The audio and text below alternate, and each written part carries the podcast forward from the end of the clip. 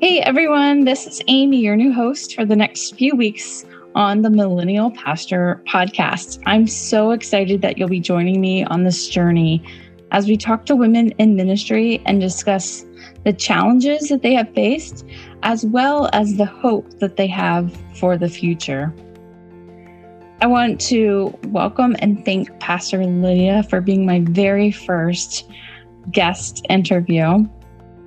I think you're really going to enjoy her story. I also wanted to give our listeners a brief heads up and an apology right off the bat. Neither one of our pets were being very cooperative on the day that we recorded. And so we've done our very best to clean up um, the background noise as we could. But if you hear a little bit of that, that's what's going on. We really appreciate you continuing to understand as we live out these days of COVID, trying to record from our homes, which are not always the quietest places. And so, with that, I really hope you enjoy our first episode of the Millennial Pastor Podcast, Female Pastor Edition.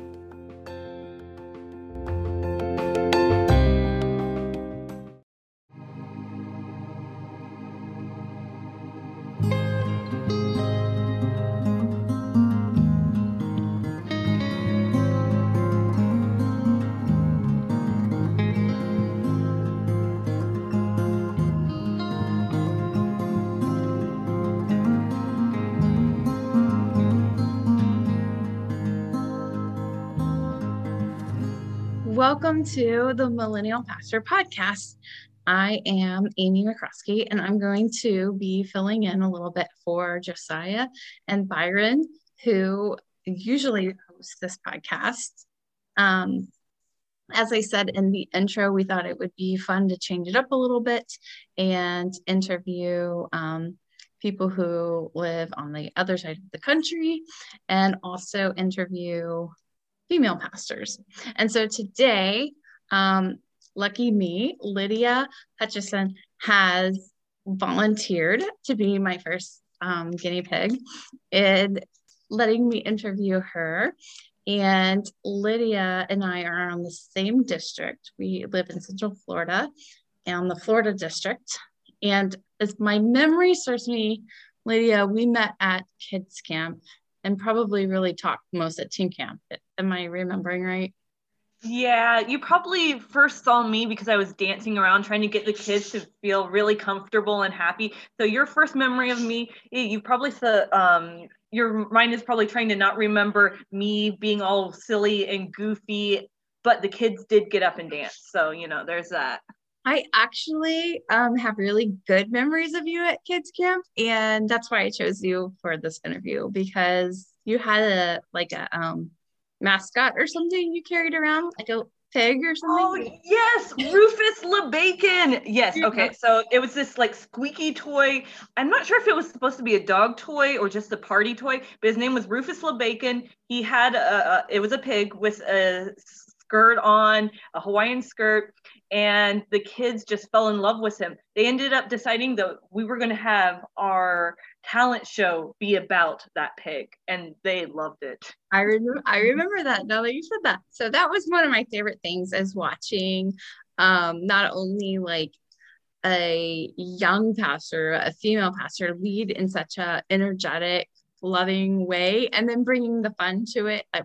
It was just really exciting. So um, that's my that's my favorite thing of you. But then I, in the years following that, I've just watched you develop in ministry, and I love um, uh, doing that, and I'm excited for you.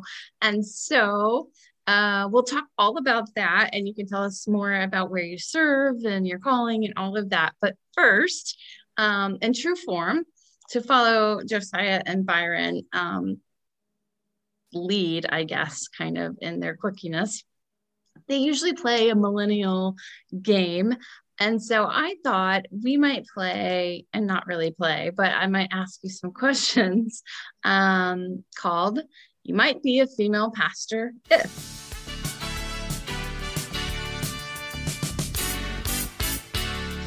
Oh no, I feel scared already.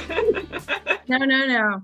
So, in true form, just like Josiah and Byron, um, these questions will be tongue in cheek and sarcastic because what we're really attempting to do is um, touch on that stereotype head on and address it, and then kind of almost show how ridiculous it is. So, are you ready?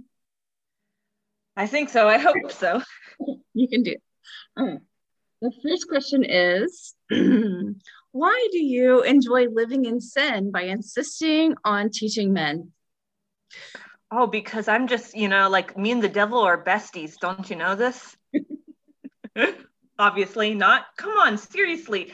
It, you have to look at the scripture, the whole context of God's word, and not try to take one little scripture out of context and say, oh, you can't preach. You got to look at the whole context of scripture. Well, I'm assuming you're familiar with the stereotype and have heard lots of, well, this one's a biggie. This is more than a stereotype. This is like whole doctrines are based around this. So, um, yeah. All right, let's move on. So, number two, as a single woman, so this is another thing. You're not just a woman, you're a single pastor. So we have a mm-hmm. different perspective. So I'd like your perspective on this as a single woman why are you out there just trying to steal everyone's husbands? My question is, why would I like want their husband? I mean, no offense, their husbands are probably nice, but seriously, like that's just why? Like, uh, no, I do not want to steal anybody's husbands. Um, I want my own. Thank you. or who even says I want your husband? Like, who says I even want a husband? oh, very good, very good. Okay, number three. Um, why is your voice so high pitched and shrilly when you preach? Oh, this one drives me crazy. Like, like seriously, like, thankfully, no one's ever said it to me personally, but I've heard a lot of people say that, and it's like, yeah, like, okay, I'm sorry, my tone of voice is not good enough for you. Like, I've heard people say that about other pastors, I, and I feel really bad whenever I hear that. Like, do you think that male pastors are ever told they speak too low? I know, like seriously, because that's how God wanted my voice to be. Oh, voice of God is probably deep and low, so you know. All right, last question.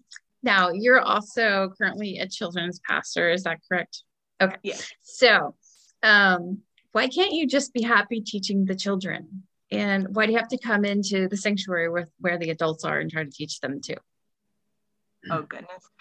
Um, how about my answer be this? Because God asked me to. Like, you don't go into ministry because is uh, you want to, and the pay is great. Because let's just say it, pastors don't make a lot of money.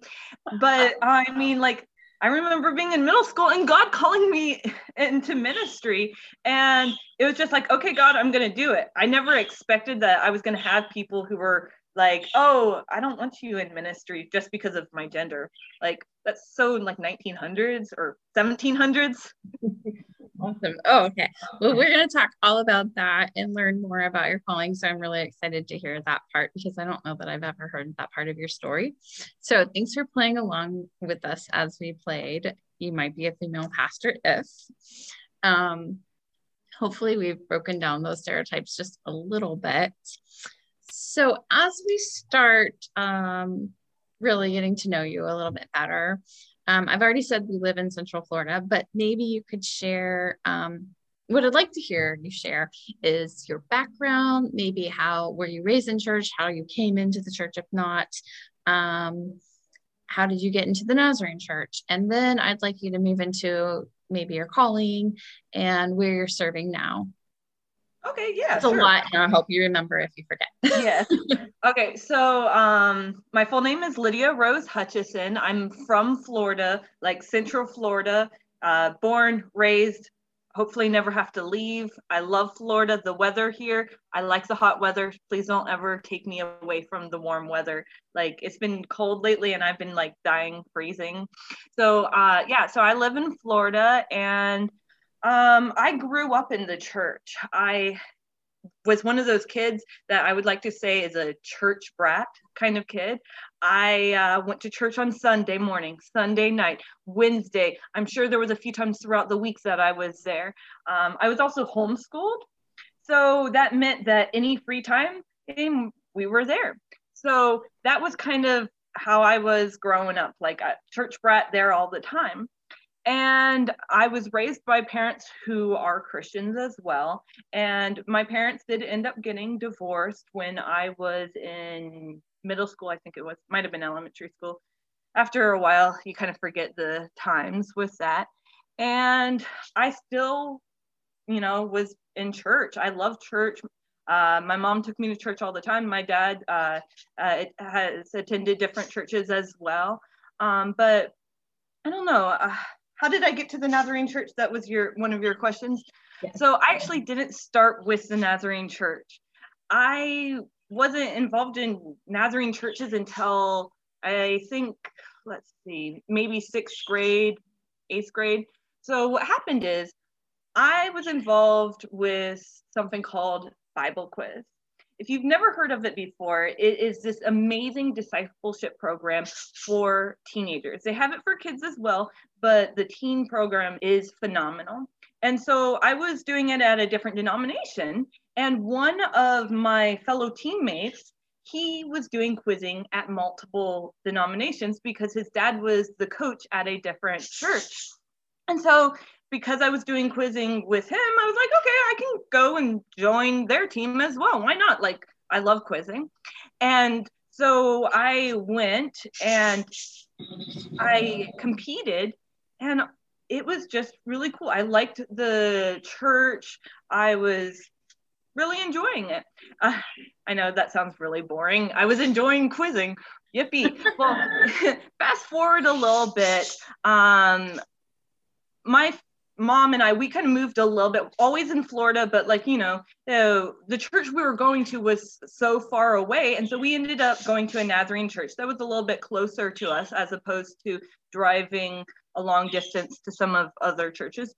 And so um, I just kind of fell in love with the doctrine of the Nazarene church. I love how uh, from the beginning, women have always been accepted as um, being allowed to have callings into ministry. Um, I love the theology of sanctification. Like that's one of those things that you don't really hear a lot about in other denominations, but you hear about in the Nazarene church about how we're called to holiness. And so that's kind of my story of how I got to the Nazarene church. That's awesome. See, I love that because I did not know that story. Um, I forgot to ask you at the top. You are a millennial, but could you tell everybody how old you are and where you fall in that spectrum? Okay, so I was born in 1995. I am 26 years old right now. So basically, I am like the baby millennial. So, like, give or take a year or two, and I would not be a millennial, but I'm very glad to be a millennial. Millennials are the best. So, all the millennials that are listening to this now, Yay. Thank you for letting me be a part of your group.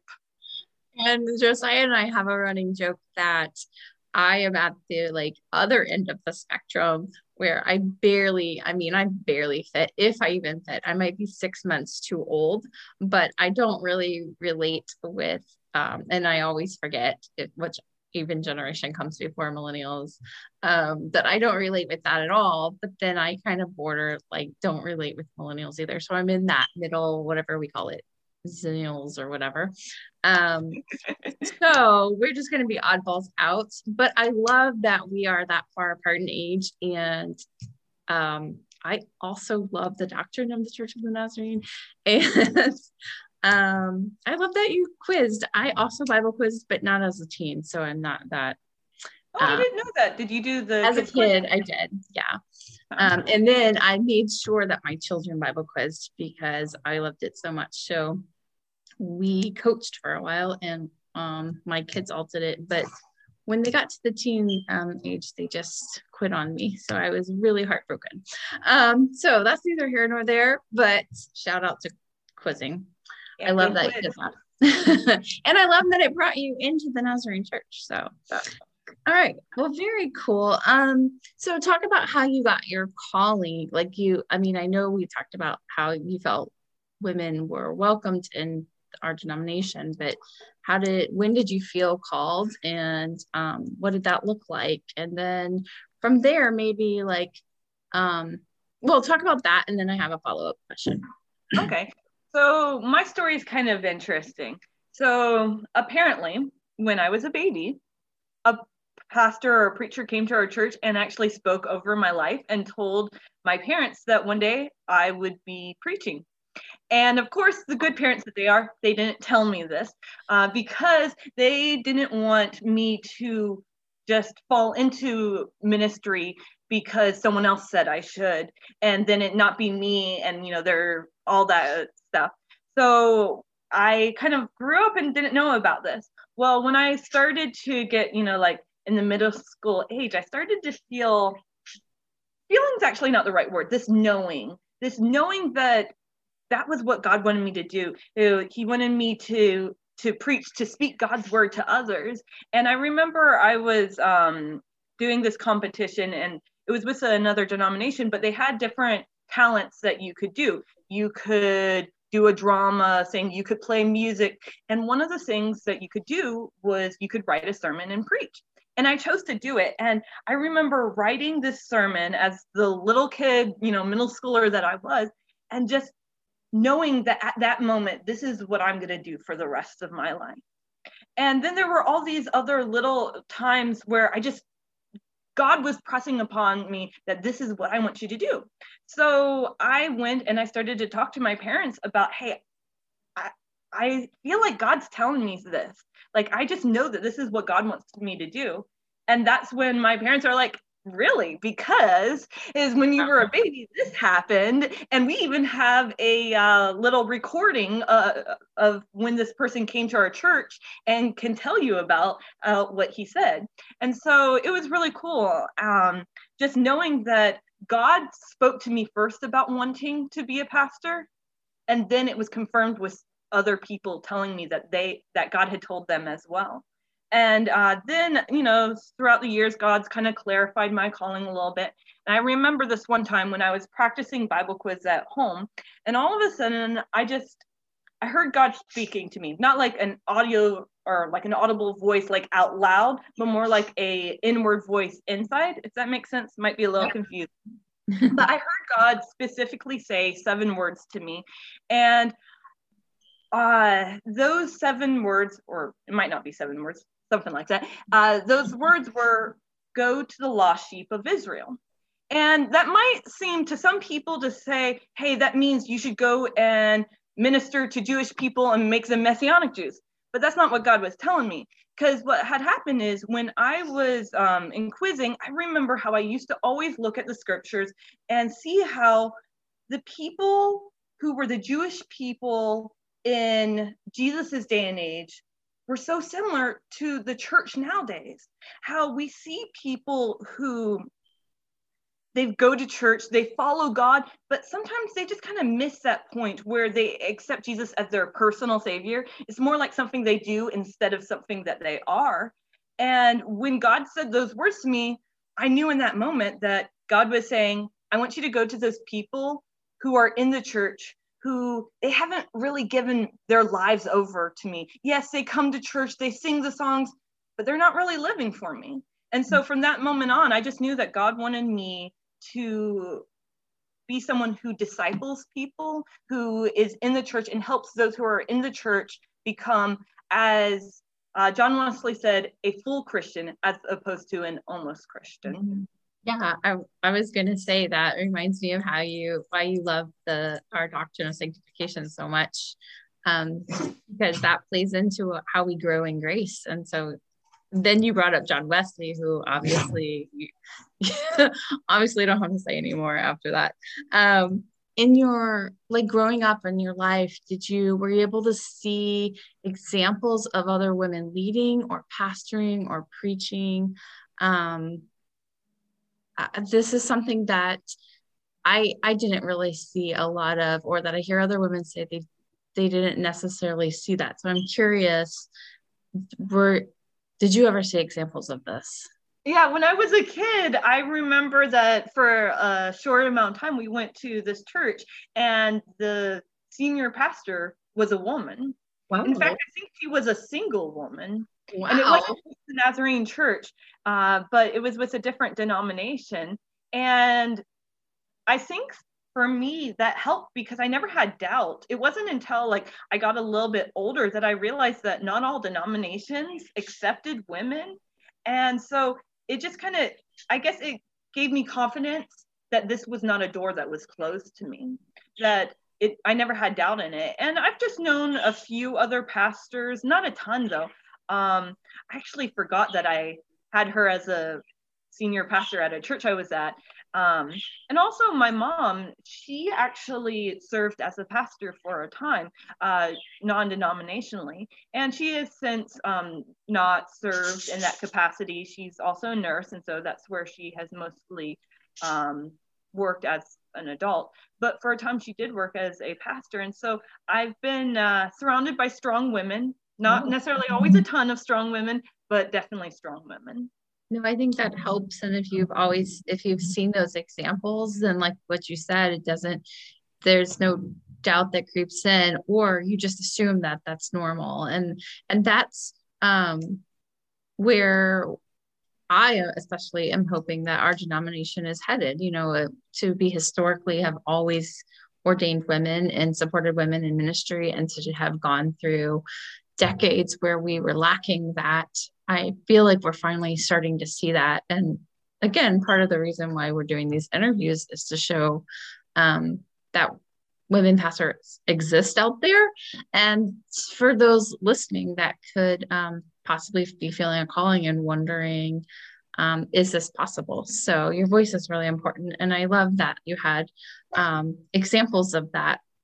What about mentors? Have you ever had um, other women pastors as mentors or examples locally? I've, this is something I've struggled with, so I was just curious if you have. well, I've kind of struggled with that too because I think what happens is is when you have someone who is your mentor and you're a woman, oftentimes you look for a female mentor but mm-hmm. if they're in the process of mentoring, they're probably also mentoring like 10 other women because there's right. no other women mentoring. And so you don't have that one on one mentorship. So mm-hmm. it's something that I have someone who has said, I will mentor you. But I know they're also really busy mentoring other people. So uh, I would love to have more mentors, yeah. but it's not always as easy. And men, um, they're not always the best at mentoring women because then they feel uncomfortable on one-on-one settings. And um, not saying that i haven't had someone who for a time mentored me who is male but you don't have as many people offering to mentor you if they are male. No that's that's definitely true. And I, I think that's part of the stereotype that we have that we're um, men feel like they can't or shouldn't mentor women. And it puts us in a really bad place when there aren't that many women available. Um so what are we supposed to do right? We're left like saying okay well who's going to help me?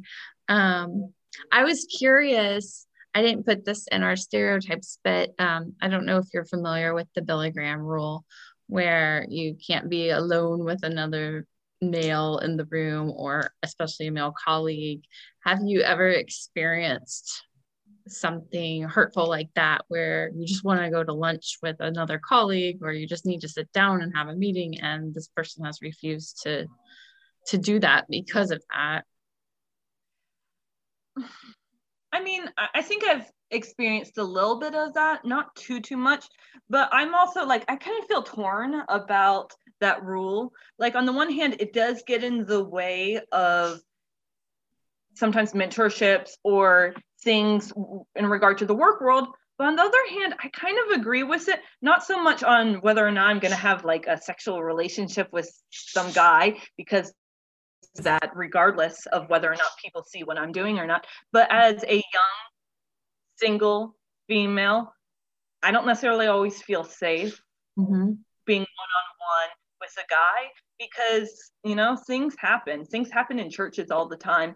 And for safety wise not so much whether or not i'm going to have an inappropriate relationship because i'm not going to do that but more like for safety because you never know what people are thinking. Right. So it makes sense that you would be thinking about yourself. Um, but what that rule i think has turned into is more of shifting the blame towards the female cohort instead of the yeah male. exactly And that's where we and that's where i have issue with yeah it yeah absolutely well okay goes with that stereotype that you uh, mentioned about how uh, the you want my husband like all the, the or the female pastors are always wanting the all the men like ooh Right. i want your man Ooh, okay thank you.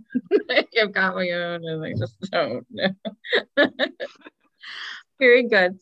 Uh, well, tell us where you are, and I'm assuming you're um, you're still working on your education with your credentialing and all that. Tell us where you are in your like that um, licensing and all of that.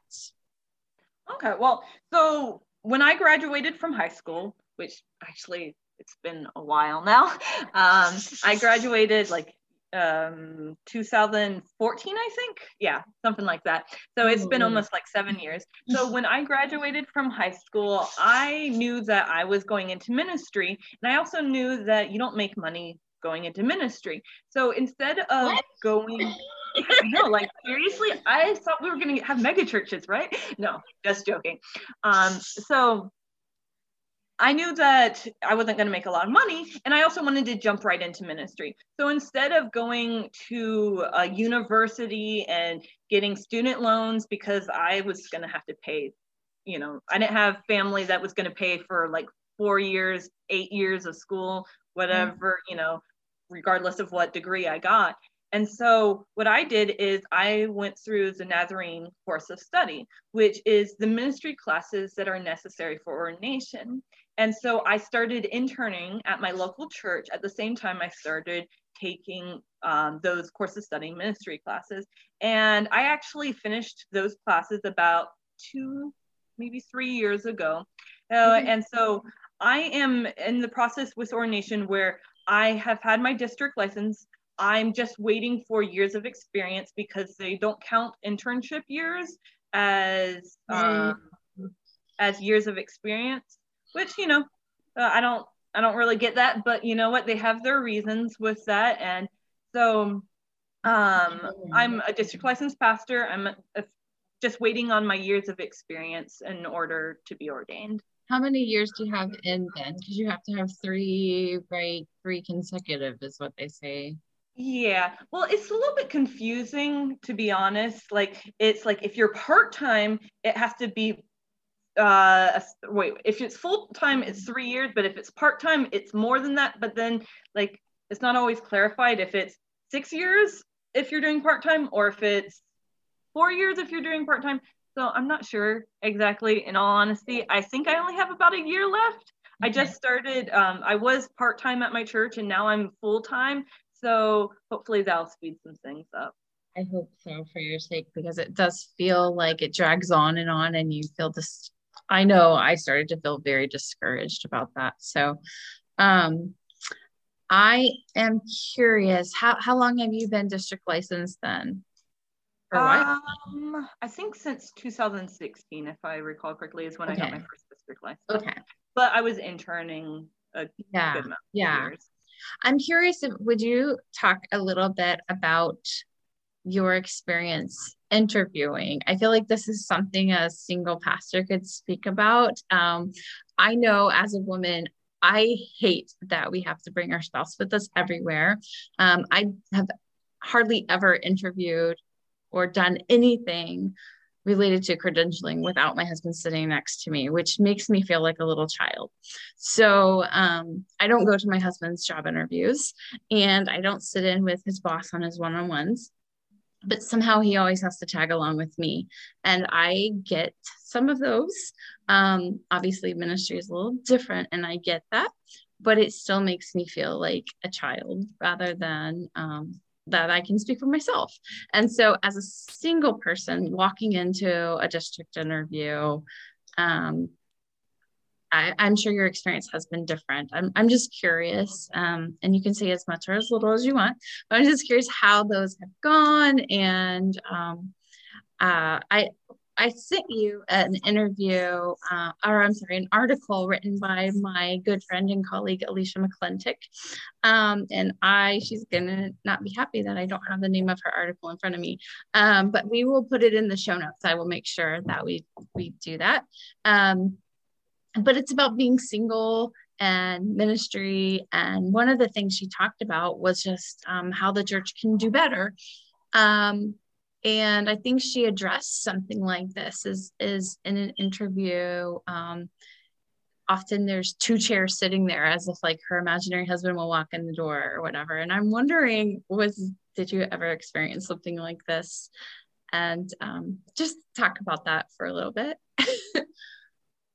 well, when it come when it's come to district licensing, it's, it's not so much uh, a thing with me because uh, they never ask me any questions about my relationships. Like they don't ask me if I'm married or anything in the interview. And so we just kind of talk about other things in regard to ministry and being a district licensed pastor.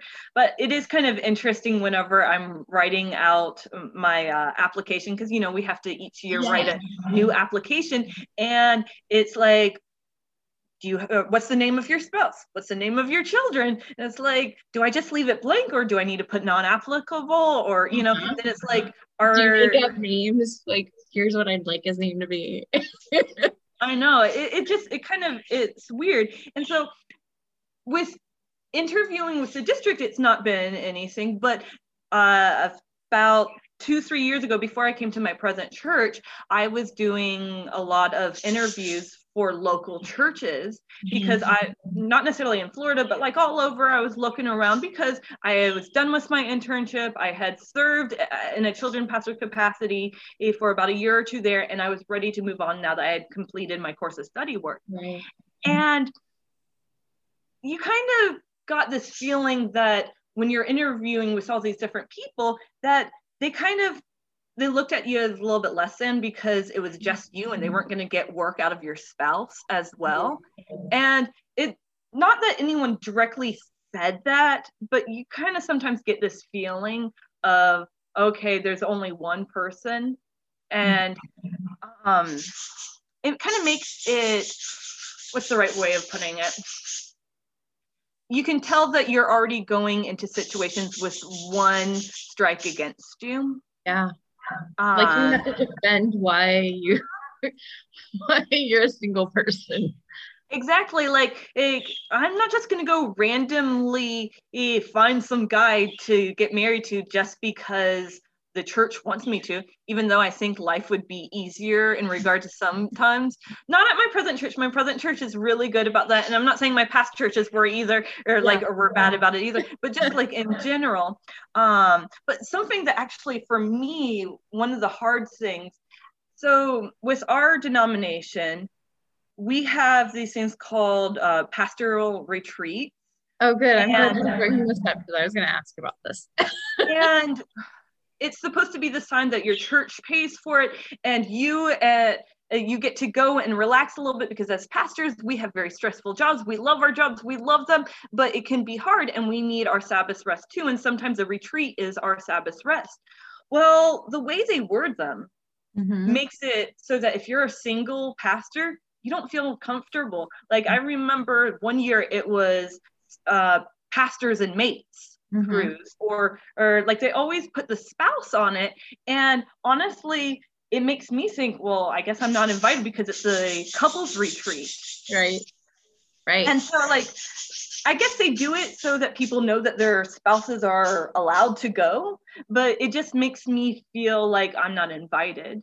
Or at least like even if i am invited it's going to be really awkward if I go because they're all going to have their spouses and they're going to be uh, resting together, uh, like, you know, Sabbath rest. Um, and like, where do I fit into this? Like, mm-hmm. am I going to go and literally be in my room all day because I have no one to hang out with? Can't hang out um, with the other couple. yeah like it's not a ton of fun and it's not very restful to go and hang out with a bunch of married couples who are looking at you like oh this poor kid who doesn't who isn't married because people also look people also look at you as younger Mm-hmm. Like my birds in the background, they're like, I'm with you, sister. but like they look at you like you're a kid if you're not married. Yeah. Like I'm 26 years old, so I know I'm a young pastor, but the fact that I'm not married, uh, I get categorized as the like in the college age instead of mm-hmm. the young adult mm-hmm. Mm-hmm. I've heard other um, single colleagues talk about how the pricing of these kind of things is discriminatory too because a single room costs more which doesn't make any sense because now with a single person you only have one income or you know typically so yeah um well i don't think it's discriminatory because in the fact that it makes sense logically like right. i get that but it also still makes it hard yeah. um but honestly, one of the comments that it's a little bit off topic of what you said, but kind of goes along with it a little bit. Something that I heard a youth minister uh, say to me once. We were talking, like, you know, like just having a discussion, you know, like not heated discussion or anything, just a normal conversation. And we are talking about ministry. And this particular person, and we were talking about money, and this particular person said that it, um, men should be paid more because they're the people who take care of their families. And as a pastor, and, yeah, as a pastor, oh. that they should be oh. paid more because they are uh, they take care of their families. And I don't remember how I responded because I was like trying to be really nice and not like just like ah at them. but um, like as a single female, like is my family not important? should I just starve right. so that and and do work for free? Which yes, the work of God is important, and I'll do the work of God no matter what. But you know, Paul talks about how the worker is worse if their wages. Like it's like completely you know, illogical to say that um, if you're doing the same exact job. exactly. So like when it comes to certain things in ministry, it's like, okay, like, am I worthless because I'm single? Am I worthless because I'm female? I mean, I don't right. know. I mean, like I know I'm not, but you know. Right.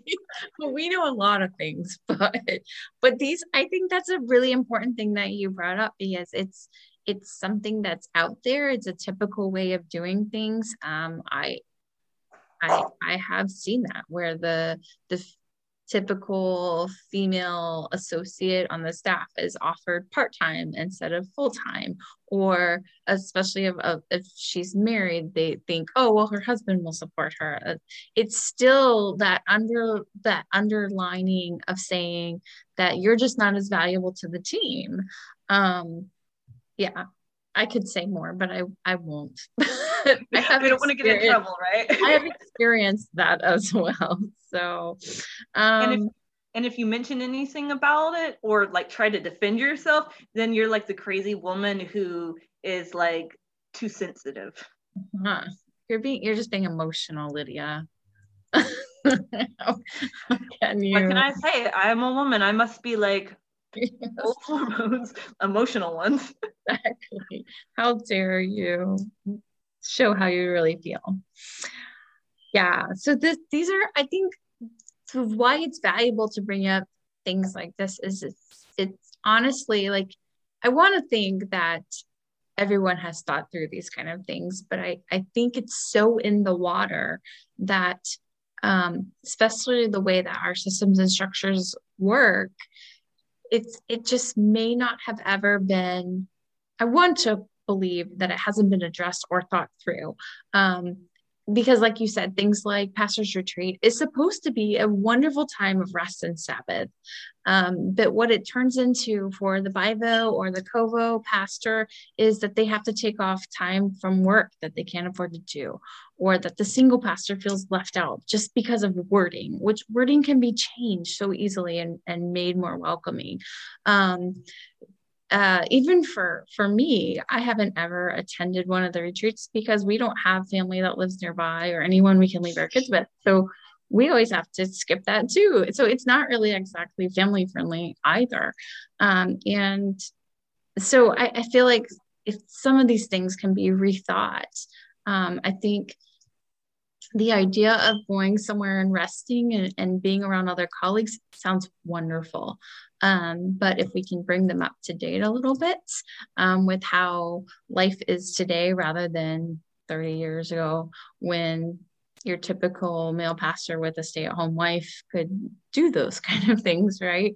Um, I just think that we're forgetting a whole group of really important colleagues that whose voice could be heard if we opened the door um, to that. So that's that's my side preaching today. But in lots of areas, I agree with you. I agree with you. okay. Um. So you talked about your credentialing. So how? So you're getting. So your goal though is ordination, and oh, you yes, hopefully are getting close to that. I'm excited for you. Um. So then you are currently serving and have always served in children's ministry. Is that correct? Yes, it is. Okay. Uh, it's just why children's ministry. Is that where you feel called to? Is that just where you felt? Is it because you're a woman? Is it because you're young? they needed well, somebody. I mean, it doesn't hurt that I'm a woman if when it comes to the children's ministry. Um, but mm. actually, that's not exactly how I got into it. But I mean, I'm sure it didn't hurt it. Um, I kind of let me think of how I want to word this. So I feel not feel. I don't like saying the word feel because feelings and emotions can change. I know that I'm where God has called me to be now to serve in children because that's the present generation. Oftentimes, kids are thought as the future generation or the next generation. They're the present generation of the church. And mm-hmm. so I've kind of worked really well with kids. Uh, I somehow relate well to them. I don't know how. I don't know what that has to say about my maturity level or not. I don't necessarily think. I know that that's not where I'm going to be forever. I know that I am for this time, but just not always. Mm-hmm. Um, my hope, my dream, my calling is in the future to be in a senior pastor position. And I know it might be a lofty goal, but I would love to be a part of the government within the Church of the Nazarene and be a pastor that maybe is one day a DS or a GS, which is a, um, again, a lofty goal. But I. I don't think that's I, lofty. I love that so much. Well, I love the I love the governmental aspect of the church. And I know that sounds really weird. Whenever you say the word government, people are like, ah, like they think, you know, politics and then everybody starts arguing. But we have certain procedures, per, certain aspects in our denomination that allow for our local churches not to be the only support our churches have. If our church government allows us to have a district church where we as pastors can and make friends with other pastors can share our joys our sorrows our confusion and of leading churches and so as a district we have that and then we also have our global um, church government that allows us as not just Florida district, not just as you know South Carolina, not just United States, but as a global church, we all need each other. And I would love to be a part of that solution of how we work together. And also, I think that it wouldn't hurt our denomination to have more women in higher places of authority that help other um, churches and other pastors, not because let me clarify something. I'm not one of those people that thinks that, oh, you have to have if a certain amount of women in order for it to be, or you have to have a certain matter of, of you know, mm-hmm. you get mm-hmm. what I'm saying. Yes. I think yeah. though that as we see more female pastors, there's there should equally be a certain amount of people in our leadership that represents what the local church looks like if mm-hmm. that makes sense yeah totally and if i think um to to go back to your comment, the reason why it sounds lofty and it feels lofty is because right now in the USA, there's only one female DS, and in Canada, there's only one. So that means like hundreds of churches, we're only seeing one female leader. And to put women in, in roles as lead pastors is just still a struggle. It, we are still just seeing the numbers. They're they're jumping and they've jumped, you know, over the last decade. I think at last count I heard 14%, but I don't we'll have to check that to be sure. But that's still really low for a denomination who has been ordaining women over 100 years. Um, and so what I think it's going to take, and maybe I should ask you what you think it's going to take, but I think it's going to take men in positions to say, I'm going to give up my position for this this leader, or I'm going to mentor this leader with the intention of knowing that she is going to come in and step in. Um, I think, well, I'll stop talking because this is your interview. But I do think there's something powerful about a, a, male preacher who will step aside and, and open up his pulpit or ask um, females to come in and, and give voice so that the congregations can hear that. So I'm curious, what are there other things that you think need to happen for the for the doors to start opening? Well, that's a really good question.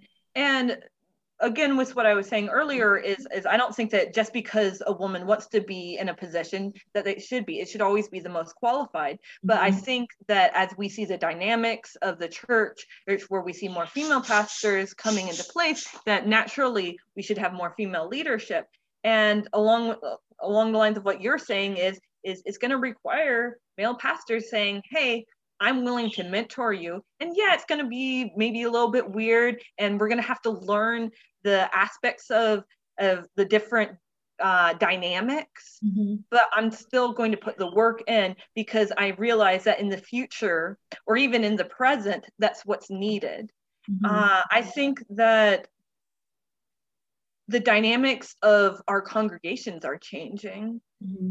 We're seeing, like all the previous generations, where the older generation is dying out.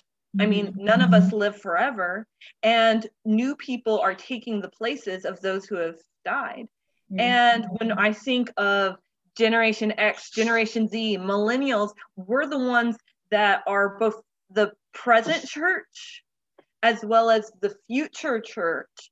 And we think differently. And that doesn't make us mm-hmm. better, it doesn't make us worse. But I think that when I look at teenagers in our youth groups and kids in our kids ministry that they're the church of now but they're also going to be the ones leading the church when we're gone when they see those female pastors whether it be the lead pastor or the children pastor or the youth pastor or when they see us they're not going to ask well why is she in there they're going to just be okay she's a pastor he's a pastor why are we even talking about this? Right. And once, once we get to the point right? where we don't feel like we have to talk about it because it's just happening, that's when we're going to see more and more of female pastors rising up on the uh, governmental realm. Or I know I'm yeah. not using a good analogy, but no, you know no. what I mean. Yes. Yes. Absolutely. That, that's a great answer. And so it is going to take, it's going to take um, it's going to take structural change. It's going to take people um, kind of coming out of, of their ways. But I know that we're seeing it, and and I and I feel confident that um, we have the leaders. I mean, you're a great example of somebody who is a strong young leader, and so we just need to be um, aware that strong leaders exist and that they should be put in position so that like what you said if you don't have the opportunities to serve and you don't have the opportunities to get that experience if i'm never offered uh, the position to get the experience then when it comes time to me wanting to be mm-hmm. you know something higher then i don't have any way to prove that i can do that. And so we have to start opening up doors. Um exactly uh, and when we get the doors open, here's the thing like, I'm not just choosing to speak because I want my voice to be heard. When we as female pastors are given those opportunities, God does the work.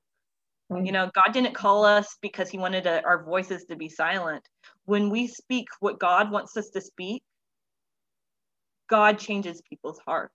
He allows them. And something I've heard before Um, I've heard it from multiple pastors before, and I've heard them say, well, sometimes women don't want to hear female pastors.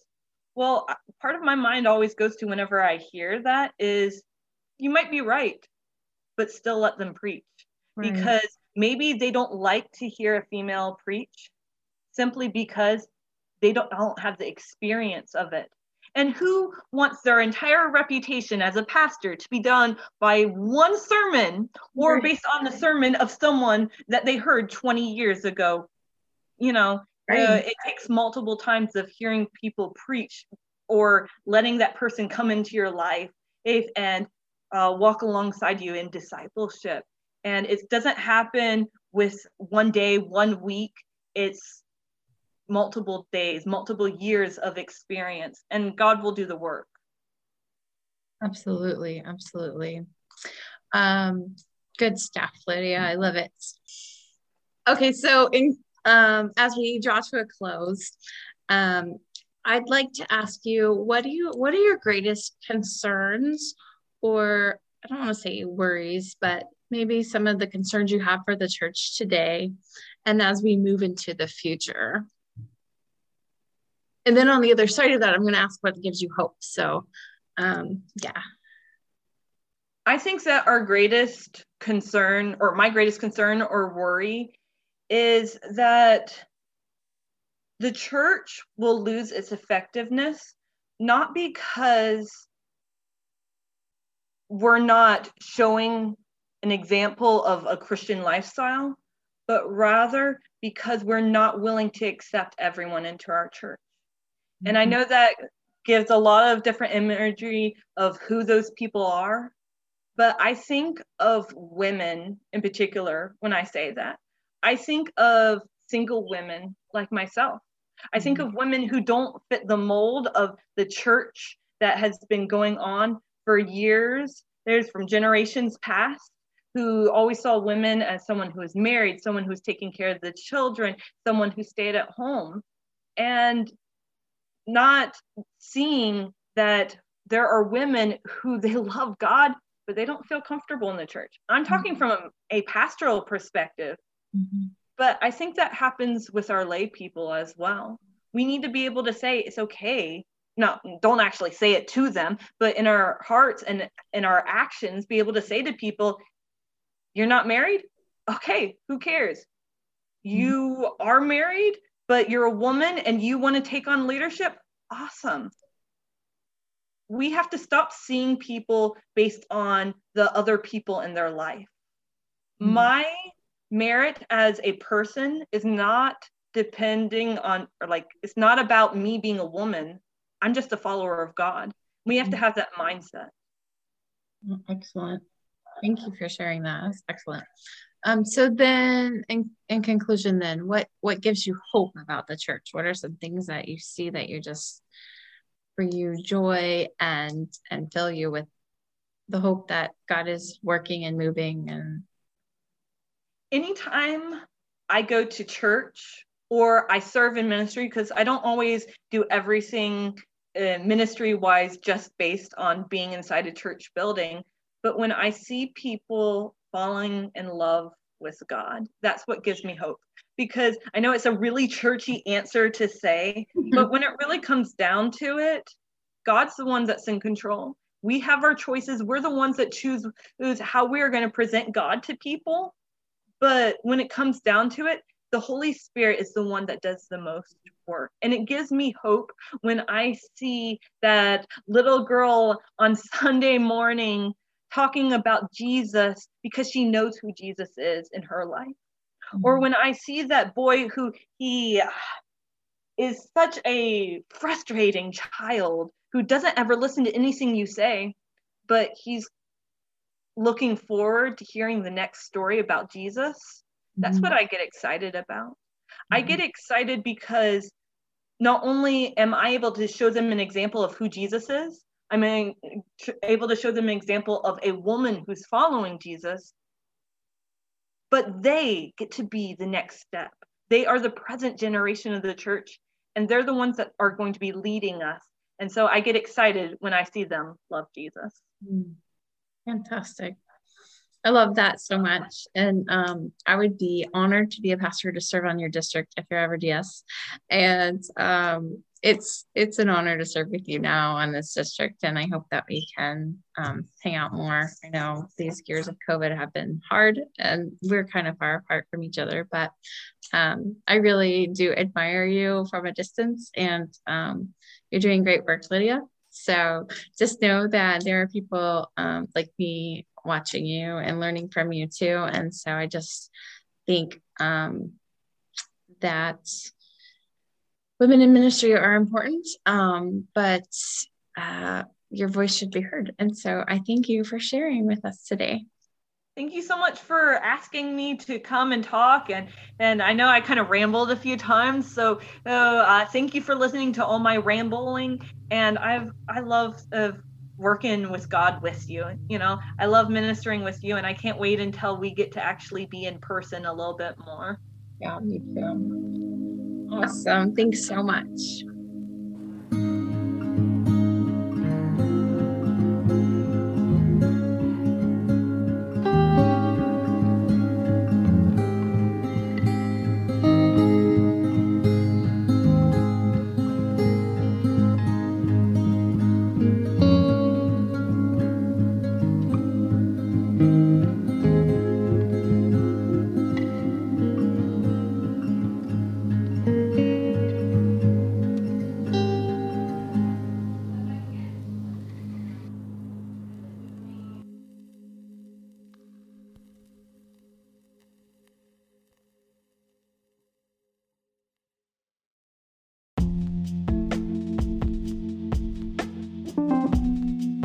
This has been the Millennial Pastor Podcast. This show is created and produced by Byron Certain and Josiah Jones. It is edited by Caden Barksdale. Original music by Andrew Jones, and today's host is Aimee McCrofsky. We thank you so much for listening, and we would ask that you would rate, review, subscribe, and share with friends. And until next time, stay tuned for the next Millennial Pastor Podcast.